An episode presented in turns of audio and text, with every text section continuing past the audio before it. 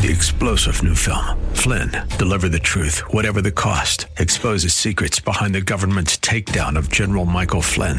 Flynn knew what the intel world had been up to. He ordered the first audit of the use of contractors. This set off alarm bells. He told the truth. He was the most dangerous person for Donald Trump to hire. They had to get rid of Flynn. Flynn, deliver the truth, whatever the cost. Available now. Watch it today. Go to salemnow.com. Salemnow.com.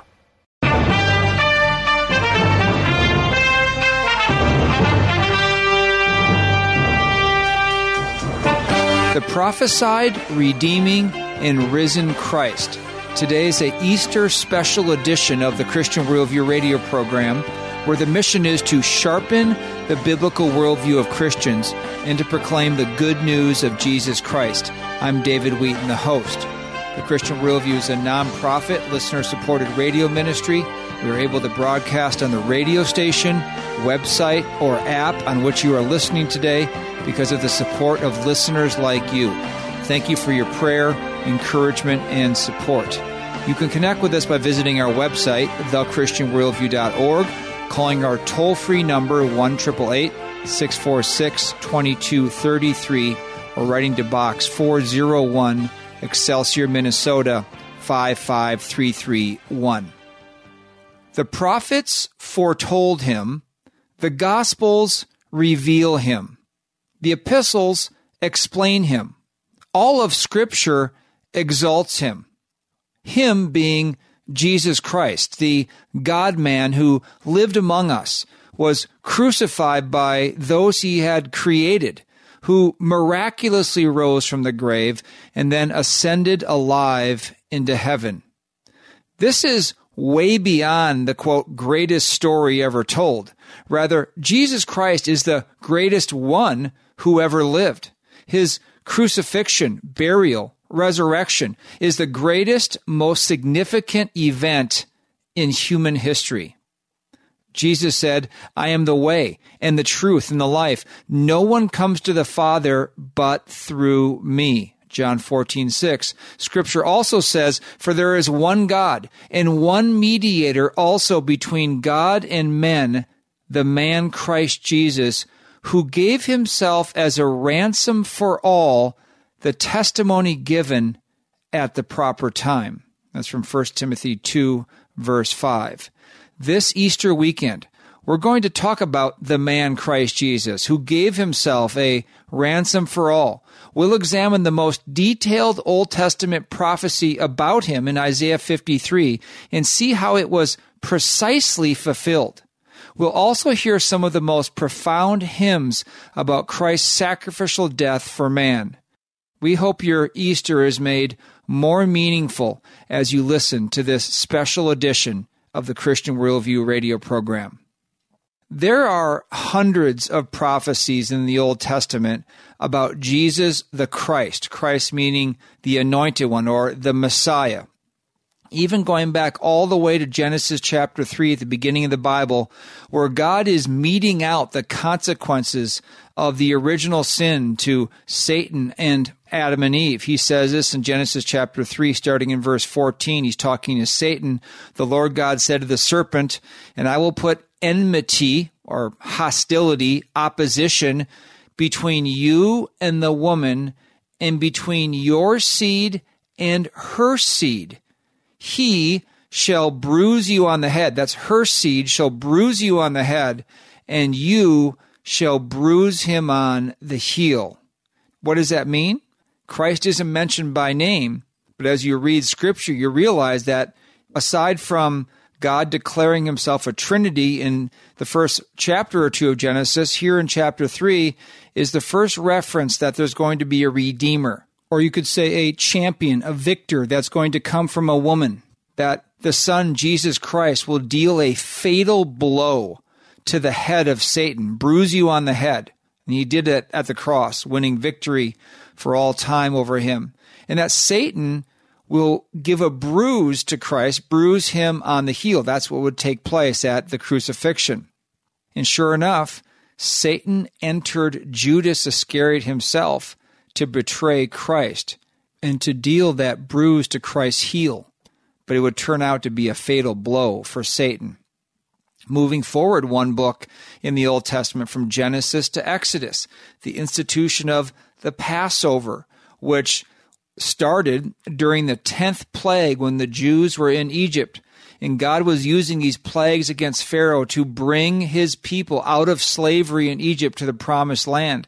And this last plague was the killing of the firstborn male in every home across Egypt that did not obey God and put blood of a lamb on the doorposts of their homes. And this was rich with prophetic significance to the shed blood of the future lamb who would take away the sin of the world. That would be Jesus Christ. Listen here in Exodus chapter 12. Now the Lord said to Moses and Aaron in the land of Egypt, This month shall be the beginning of months for you. It is to be the first month of the year to you. Speak to all the congregation of Israel, saying, On the tenth of this month, they are each one to take a lamb for themselves, a lamb for each household. Verse 5 Your lamb shall be an unblemished male, a year old. Noticed, it had to be an unblemished lamb, just like Christ was the sinless Son of God who takes away the sin of the world. Verse 6 You shall keep it, the lamb, until the fourteenth day of the same month. Then the whole assembly of the congregation of Israel is to kill it at twilight. This is the exact day and time, thousands of years later, that Christ would be crucified on this day of Passover. As the Jews were sacrificing lambs, Jesus Christ was being crucified and being sacrificed on the cross for sin. Verse 7, Exodus 12.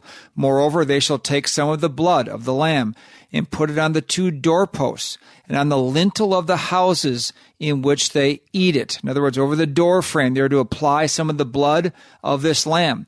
Just in the same way that the death and blood of Christ covered the posts of the cross and spiritually covered the sins of the believer all the parallels and the foreshadowing between the first Passover and the future Passover where Christ would be sacrificed. Verse 11, Exodus 12. Now you shall eat it, the lamb, in this manner, with your loins girded, your sandals on your feet, and your staff in your hand, and you shall eat it in haste. It is the Lord's Passover. For I will go through the land of Egypt on that night, God is saying, and will strike down all the firstborn in the land of Egypt, both man and beast, and against all the gods of Egypt I will execute judgments. I am the Lord. Verse 13, the blood you put on the doorpost shall be a sign for you on the houses where you live. And when I see the blood, I will pass over you. That's where you get the word Passover. And no plague, no death of the firstborn will befall you to destroy you when I strike the land of Egypt. And so, what does God do for those who put their faith and trust in the blood of Christ as covering their sin? God passes over you from judging you when he sees you as one who has trusted in the blood of Christ as being the way to be forgiven of your sin. And then we get to the prophecy of all prophecies in the Old Testament. In Isaiah 52 and 53, I just want to read what it says in the MacArthur Study Bible about this particular section. It says, This section contains unarguable, incontrovertible proof that God is the author of Scripture and Jesus is the fulfillment of messianic prophecy. The details in this passage are so minute that no human could have predicted them by accident, and no impostor fulfilled them by cunning. Clearly, this refers to Messiah Jesus as the New Testament attests. Now, this is a familiar passage to many, but we're going to read it today in this Easter special edition of the Christian Worldview radio program, starting in Isaiah chapter 52, just the last few verses of that chapter, starting in verse 12. Isaiah describes the exalted servant before he gets to the suffering servant in Isaiah chapter 53. So Isaiah 52, starting in verse 13, Behold, my servant, God is talking here, my servant is Christ, will prosper. He will be high and lifted up and greatly exalted, just as many were astonished at you, my people. So his, Christ's appearance was marred more than any man, and his form more than the sons of man. Thus he, Christ, will sprinkle many nations. Kings will shut their mouths on account of him. For what had not been told them, they will see. And what they had not heard, they will understand. What turned out to be the case was that Christ was marred terribly by the abuse of the soldiers, and then again by being hung, nailed to a cross. The kings, the great kings of the earth, their mouths will be stopped because they don't understand who this Jesus is. They think they're a king, but he is the king of kings and lord of lords. And every knee will bow and every tongue will confess that Jesus Christ is Lord.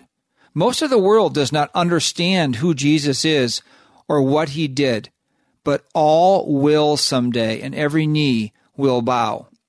So now we turn to Isaiah chapter 53, where it starts out as, Who has believed our message? A question. Into whom has the arm of the Lord been revealed? In other words, who's going to believe this message I'm going about to tell you? Verse 2 For he, again referring to Messiah, grew up before him, God, like a tender shoot and like a root out of a parched ground. He, the Messiah, has no stately form or majesty like a king that we should look upon him, nor appearance that we should be attracted to him. Verse 3 He was despised and forsaken of men. He's a man of sorrows and acquainted with grief, and like one from whom men hide their face. He was despised and we did not esteem him. Jesus was not tall, strong, and handsome. He was not some smiling, motivational speaker that just made people feel good. No, he was a man of sorrows and acquainted with grief. And He was actually despised by the very people he created. But now we go to verse 4. Listen to the substitutionary atonement of what this Messiah, what Christ did for sinful men and women. Verse 4 Surely our griefs he himself bore, and our sorrows he carried, yet we ourselves esteemed him stricken, smitten of God, and afflicted. But he was pierced through for our transgressions, he was crushed for our iniquities. The chastening for our well being fell upon him, and by his scourging, or stripes, another version said, we are healed. All of us, like sheep, have gone astray. Each of us has turned to his own way, but the Lord has caused the iniquity or sin of us all to fall on him. The sinless, innocent Messiah, Jesus, stood before God the judge and took the penalty for our sin. He was a substitute in our place. And God can justly accept that substitute because Jesus has no sin of his own to pay for.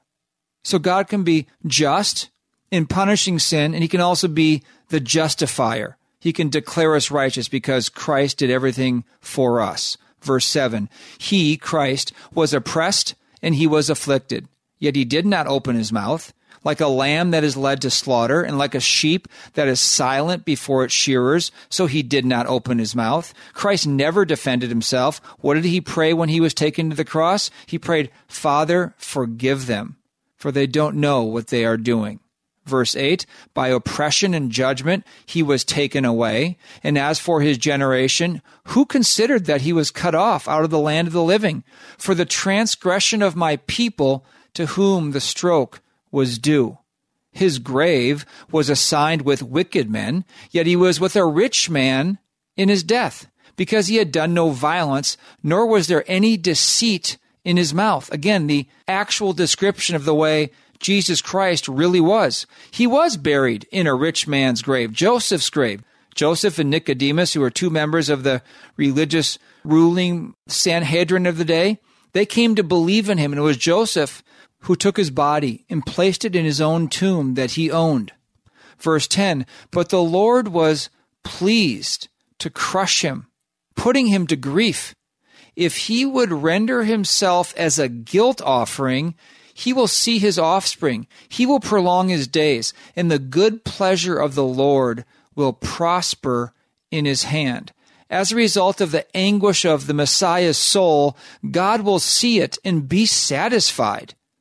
By his knowledge, the righteous one, my servant Jesus, will justify the many, and he will bear their iniquities. This was not cosmic child abuse of God of his own son. The Lord was pleased to crush him, to put him to grief, because God demonstrates his own love toward us in that while we were yet sinners, Christ died for us. God loved us so much that he was willing to send his own son to pay the penalty that we deserve to pay for our own sin. And so God's justice and wrath could be satisfied through the sacrifice of Christ.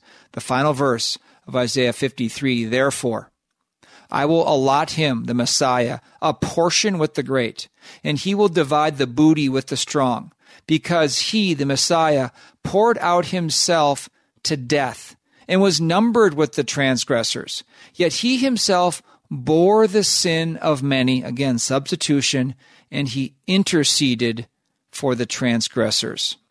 Jesus was numbered with transgressors, the two criminals on either side of him he was crucified with, but he bore the sin of all who would repent and believe in him, and he intercedes for those believers before God today.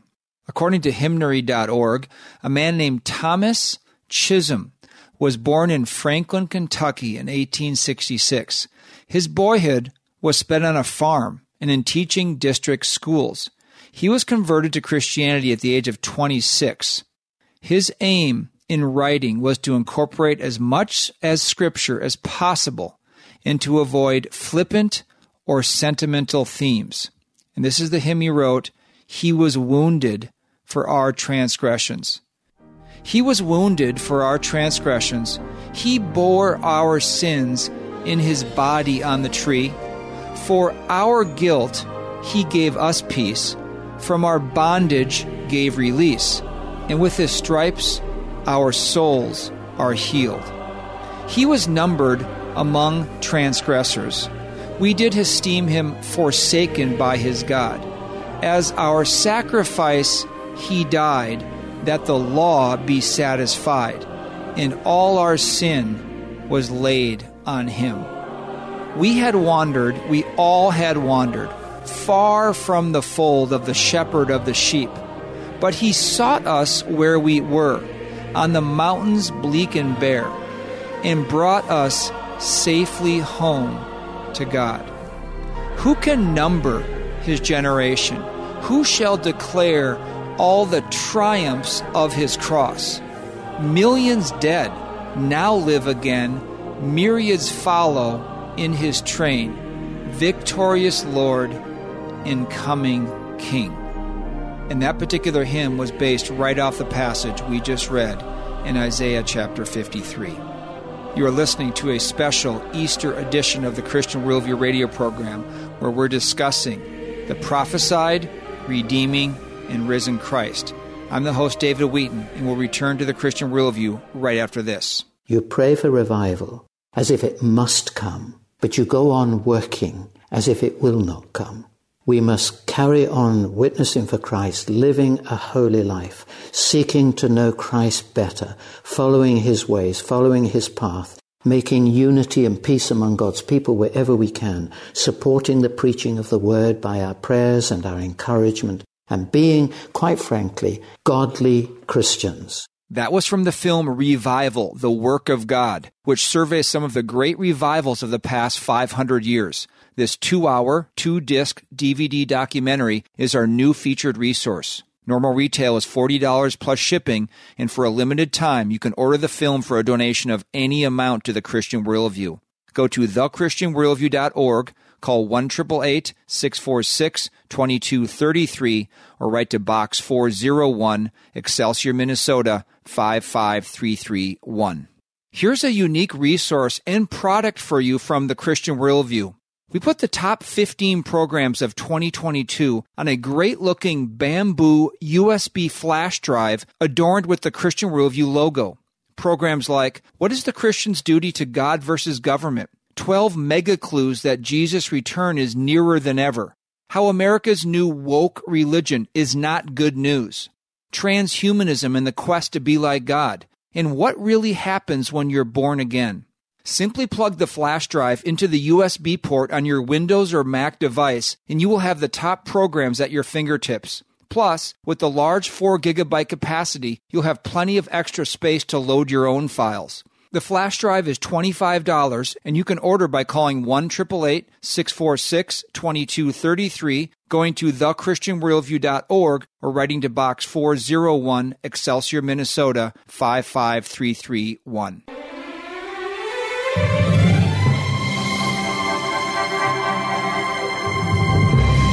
Welcome back to the Christian Worldview. I'm David Wheaton. Be sure to visit our website, thechristianworldview.org, where you can subscribe to our free weekly email and annual print letter, order resources for adults and children, and support the ministry.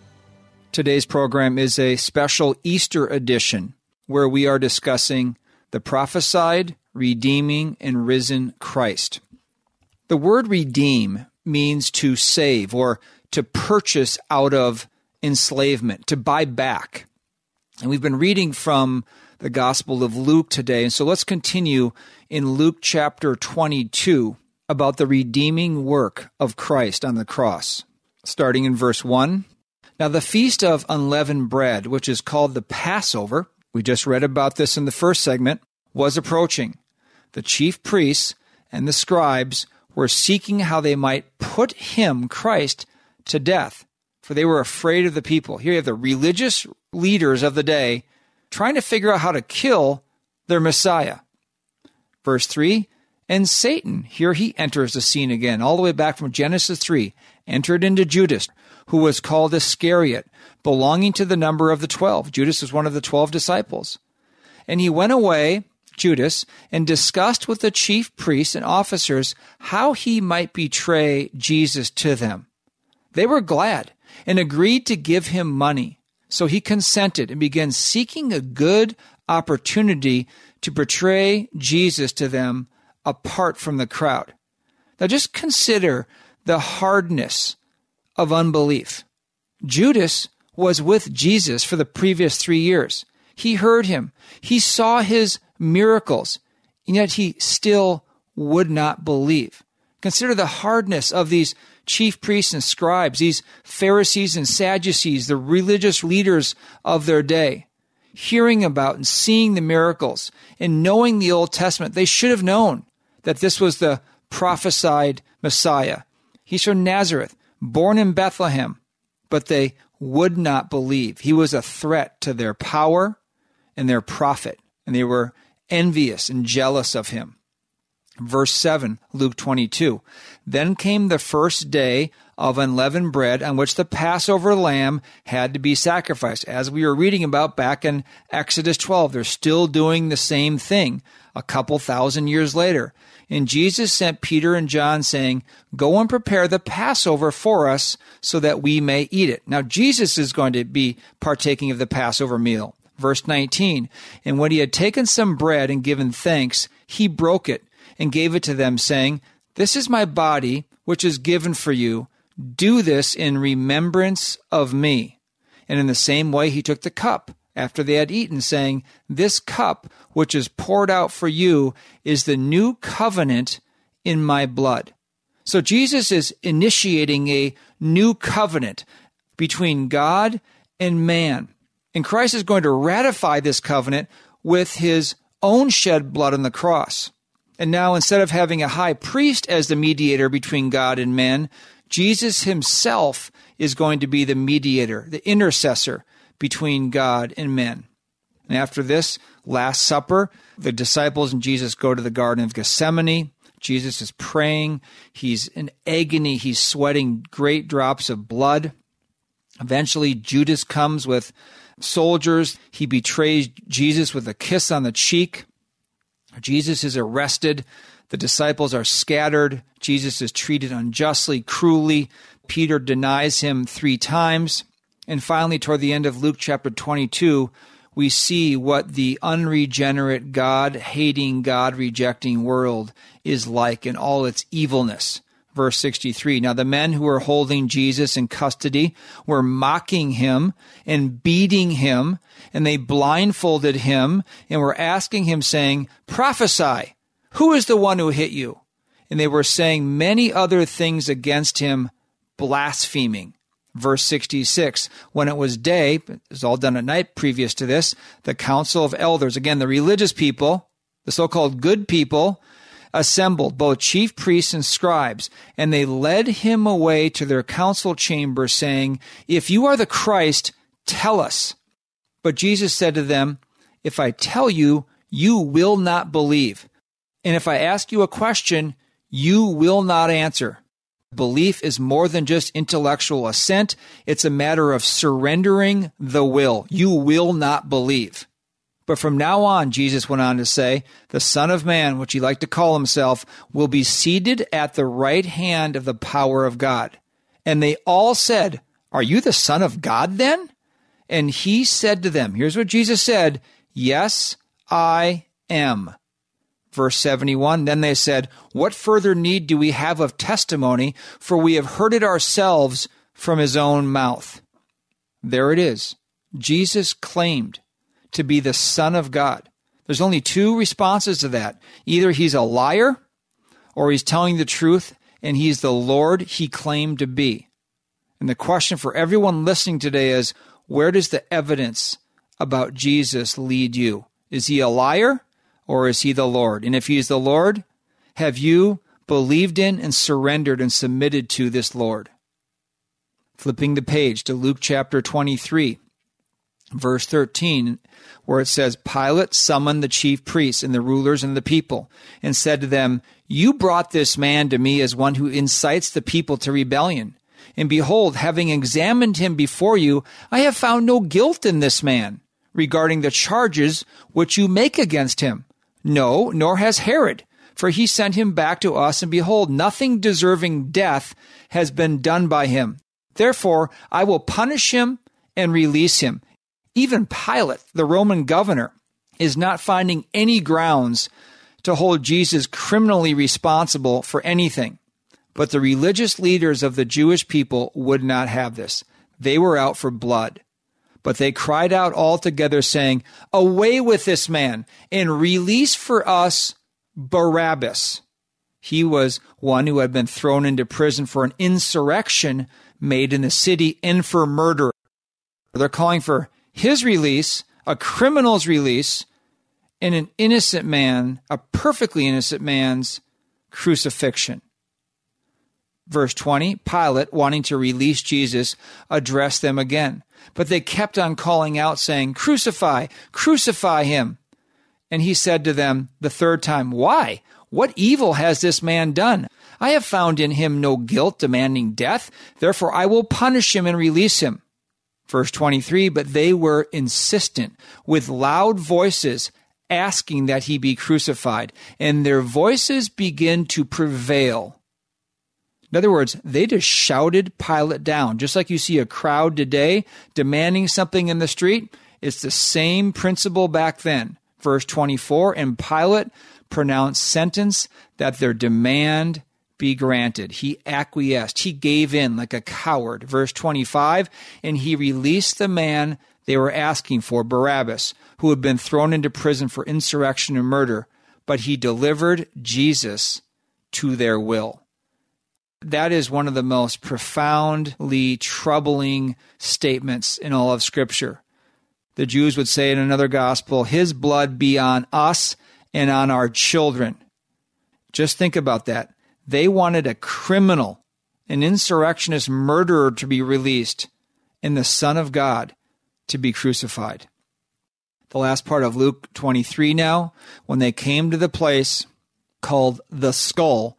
There they crucified him and the criminals, one on the right and the other on the left. And just to pause to say, in all of the Gospels, the crucifixion is not described in graphic, gory detail. It's just there they crucified him.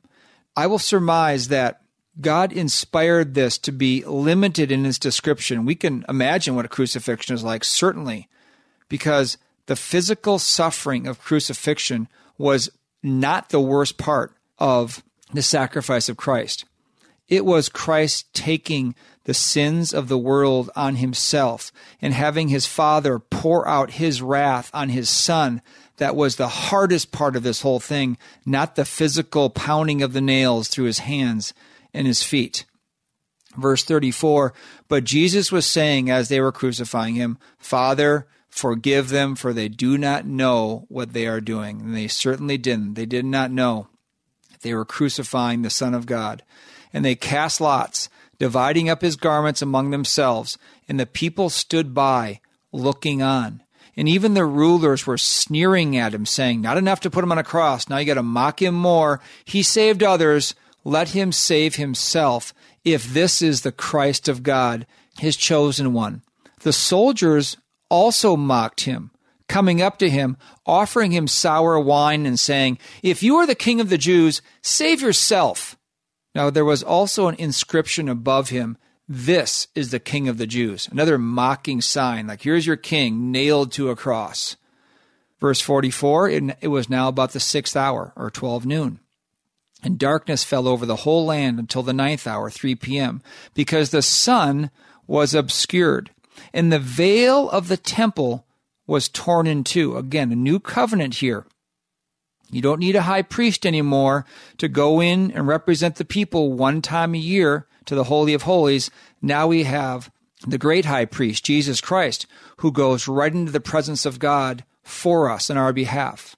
Verse 46 And Jesus, crying out with a loud voice, said, Father, into your hands I commit my spirit. Having said this, he breathed his last. He died at his own appointed time. Now, when the centurion saw what had happened, he began praising God, saying, Certainly this man was innocent. And just as predicted in Isaiah 53, the burial of Christ comes next.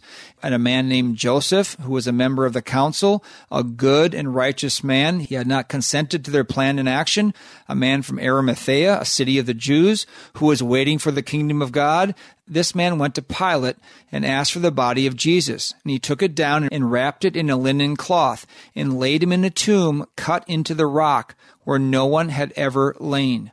It was the preparation day, Friday, and the Sabbath, Saturday, was about to begin. Now the women who had come with him out of Galilee followed and saw the tomb and how his body was laid. They saw where his body was laid. Then they returned to the city and prepared spices and perfumes. And on the Sabbath, they rested according to the commandment. This is Christ's redeeming work on the cross for us. O sacred head, now wounded, with grief and shame weighed down, now scornfully surrounded with thorns, thine only crown. O sacred head, what glory, what bliss tis now was thine. Yet though despised and gory, I joy to call thee mine. What thou, my Lord, hast suffered was all for sinners' gain Mine, mine was the transgression, but thine the deadly pain. Lo, here I fall, my Savior. Tis I deserve thy place. Look on me with thy favor, and grant to me thy grace. What language shall I borrow to thank thee, dearest friend, for this thy dying sorrow, thy pity without end? Oh, make me thine forever and should I fainting be, Lord, let me never, never outlive my love to thee. Final stanza Be near me when I'm dying, O show thy cross to me. And for my rescue flying, come, Lord, and set me free. These eyes, new faith receiving, from Jesus shall not move. For one who dies believing dies safely through thy love. You are listening to the Christian Worldview radio program about the prophesied, redeeming, and risen Christ. This special Easter edition of the Christian Worldview radio program. I'm David Wheaton. What is the Christian Worldview radio program really about? Fundamentally, it's about impacting people, families, churches with the life and eternity changing truth of God's Word. We know the gospel of Jesus Christ is the only message that saves us from God's wrath, by God's grace, for God's glory. And we know the Bible is the inspired Word of God, providing the only way to think and live to the glory of God. We are a nonprofit listener supported ministry. If you would like to help us impact listeners with the biblical worldview and the gospel, consider becoming a Christian Worldview partner who regularly give a specified amount to the ministry as a thank you, Christian Worldview partners automatically receive many of the resources featured on the program throughout the year. To become a Christian Worldview partner, call us toll free 1 646 2233 or visit thechristianworldview.org. You pray for revival as if it must come, but you go on working as if it will not come. We must carry on witnessing for Christ, living a holy life, seeking to know Christ better, following his ways, following his path, making unity and peace among God's people wherever we can, supporting the preaching of the word by our prayers and our encouragement, and being, quite frankly, godly Christians. That was from the film Revival, The Work of God, which surveys some of the great revivals of the past 500 years. This two hour, two disc DVD documentary is our new featured resource. Normal retail is $40 plus shipping, and for a limited time, you can order the film for a donation of any amount to the Christian Worldview. Go to thechristianworldview.org, call 1 646 2233, or write to Box 401, Excelsior, Minnesota 55331.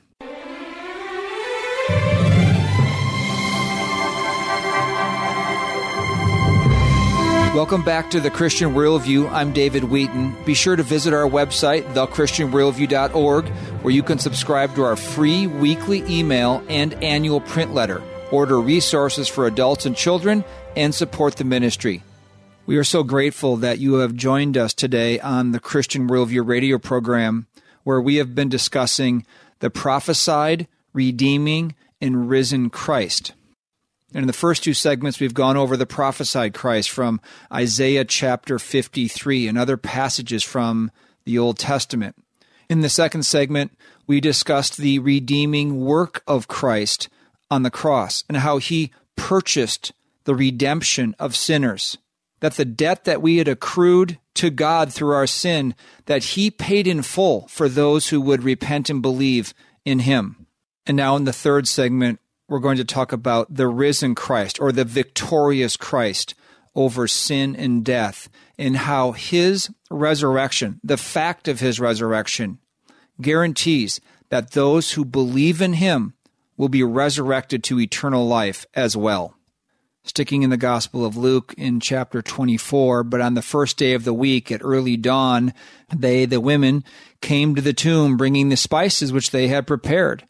And they found the stone rolled away from the tomb, but when they entered, they did not find the body of the Lord Jesus. Remember, they had saw it there. They go back, the stone's rolled away, and there's no body. While they were perplexed about this, behold, two men suddenly stood near them in dazzling clothing, and as the women were terrified and bowed their faces to the ground, the man said to them, Why do you seek the living one among the dead?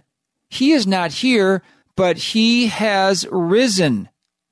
Remember how he spoke to you while he was still in Galilee, saying that the Son of Man must be delivered into the hands of sinful men? He was. And be crucified? And he was. And now, in the third day, rise again. And they remembered his words and returned from the tomb and reported all these things to the eleven disciples and to all the rest. Now they were Mary Magdalene and Joanna and Mary the mother of James.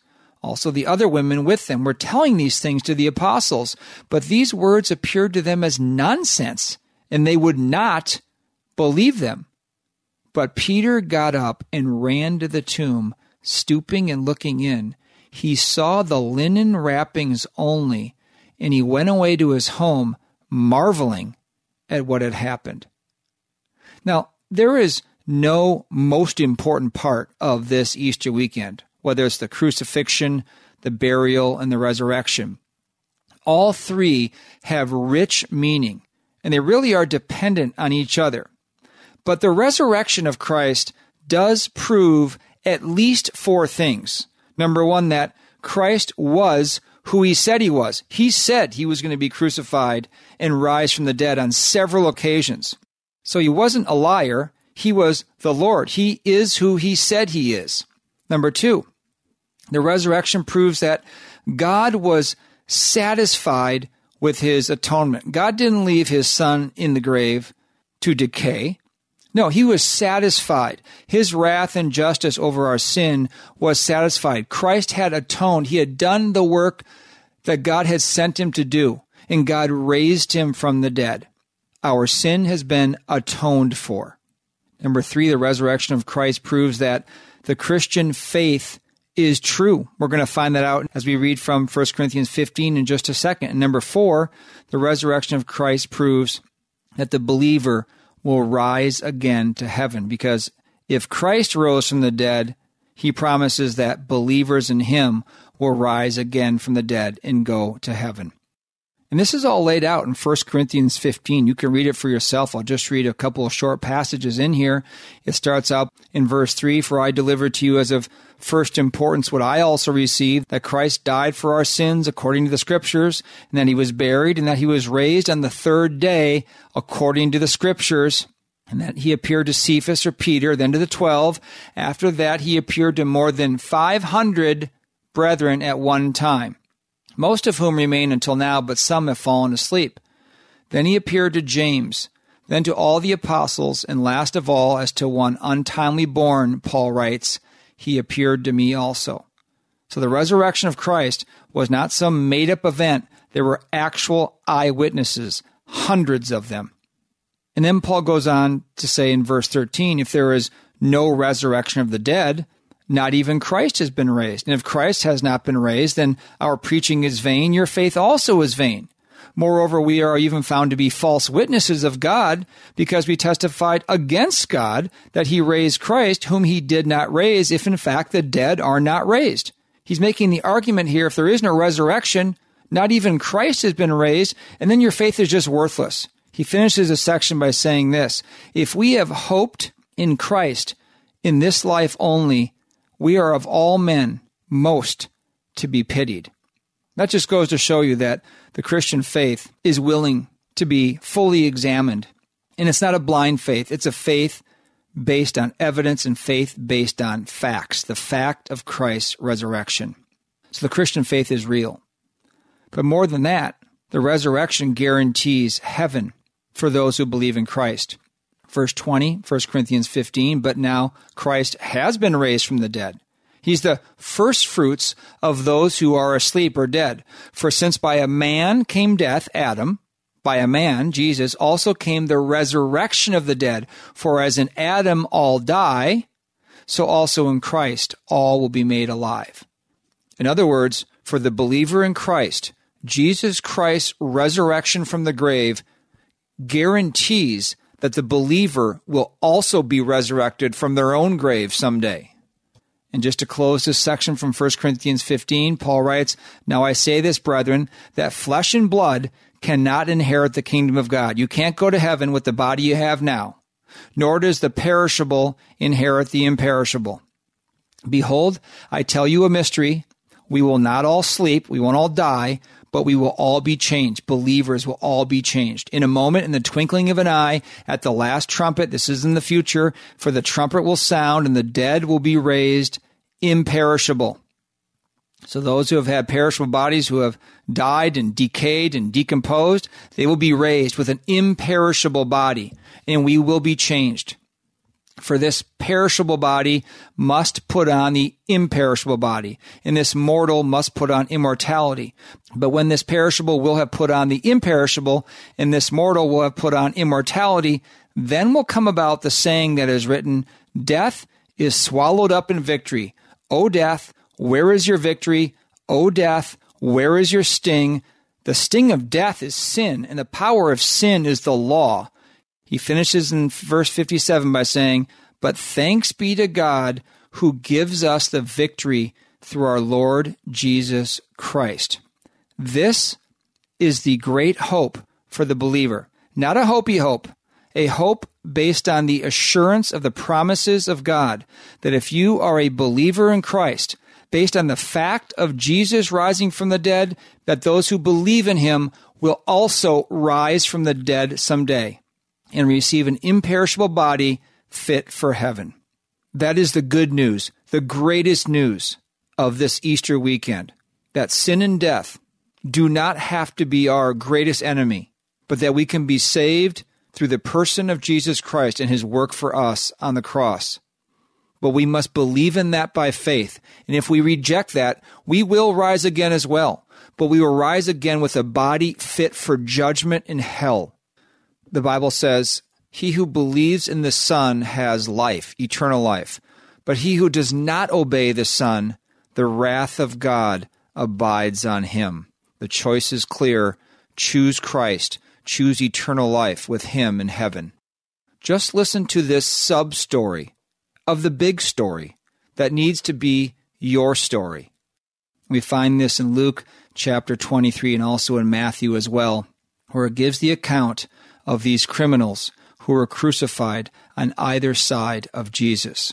And just as some context, it says in Matthew that as the criminals were nailed to the cross besides Jesus, both of them were mocking and insulting Jesus. But then we find out in the Gospel of Luke a little more information. Here's where it says one of the criminals who were hanged there was hurling abuse at Jesus, saying, Are you not the Christ? Save yourself and us. Here he is hanging on the cross in the, the dying moments of his life, and he's still mocking the Son of God. But the other answered, the other criminal answered, and rebuking him said, Do you not even fear God? He has an, an about face all of a sudden. Since you are under the same sentence of condemnation, and we indeed are suffering justly, for we are receiving what we deserve for our deeds. But this man, Jesus, has done nothing wrong. And he was saying, this one criminal who had the about face, the change of mind, Jesus, remember me when you come in your kingdom. And Jesus said to him, Truly I say to you, today you shall be with me in paradise or, or heaven. So you have two criminals they each saw the same Christ on the middle cross, and they responded in two completely different ways. One of the criminals just hurled abuse in a most blasphemous, disbelieving way. Save yourself and us. Get us down from this cross. But the other, all of a sudden, had this turnaround where he recognized who Jesus was. He expressed that I'm a sinner and I deserve it. He said, We're suffering justly for the wrongs we have done. But this man, Jesus, is innocent. He's done nothing wrong. He understood this criminal that the soul lives on after death, and he just pleaded with Jesus to remember him. He believed that Jesus was king of the universe and could save him if only Jesus would just remember him. He exercised faith in who Jesus was in what Jesus could do to save him. And Jesus affirmed this criminal's faith, and he affirmed that he would be in heaven. What's significant about this is it was the last dying moments of his life. This criminal was hanging on the cross, and he would soon die and enter eternity. Moments before, he was headed to hell. He was mocking Christ, not believing in him. Then minutes later, he went from mocking to believing and asking Jesus to save him. There were no good works involved. He wasn't baptized. He never took communion. He never had last rites administered to him. He never went to church. He never went to Bible study. He never signed a prayer card. He never raised his hand at an evangelistic event or went forward to the front of the auditorium. He just expressed in his words, I believe in you, Jesus. Please save me. There was no faith in his own goodness because he didn't have any. There was only faith in God's goodness through the person and work of Christ. It's the sub story of the big story that needs to be your story. How deep the Father's love for us, how vast beyond all measure, that He should give His only Son to make a wretch His treasure.